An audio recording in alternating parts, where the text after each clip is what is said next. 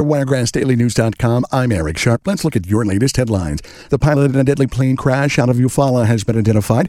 Barbour County officials said 35 year old Nathan O'Donnell was the only person on board the single engine plane when it crashed sometimes Wednesday off the north end of the Eufaula Municipal Airport. Officials say that crash wasn't noticed until Thursday. The NTSB will investigate.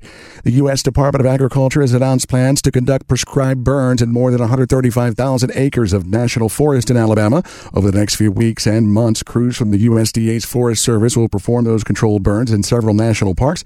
Nearby residents will be warned of the possibility of heavy smoke while those burns are being conducted. Echo EMS is expanding emergency services in Dale County. The expansion will mean additional staff, vehicles, and equipment for the ambulance service to cover new areas.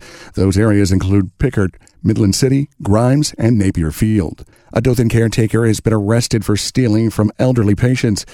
Christiana Carroll is charged with 30 counts of fraud after she used the credit card from two patients to pay her cell phone bill and took out cash advances.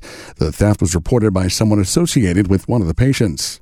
Alabama gas prices are on the way up again. AAA has the statewide average for regular unleaded at 2.90 per gallon. That's 9 cents more than last week, but still 38 cents cheaper than a year ago. Dothan's average rose by 13 cents from a week ago, comes in at 2.96 per gallon today. Governor Kay Ivey announcing the allocation of over $40 million in state transportation funds this week for road and bridge construction projects. As part of the Rebuild Alabama Act, 26 projects have been selected for the 2024 funding. No Wiregrass projects were announced on that first round.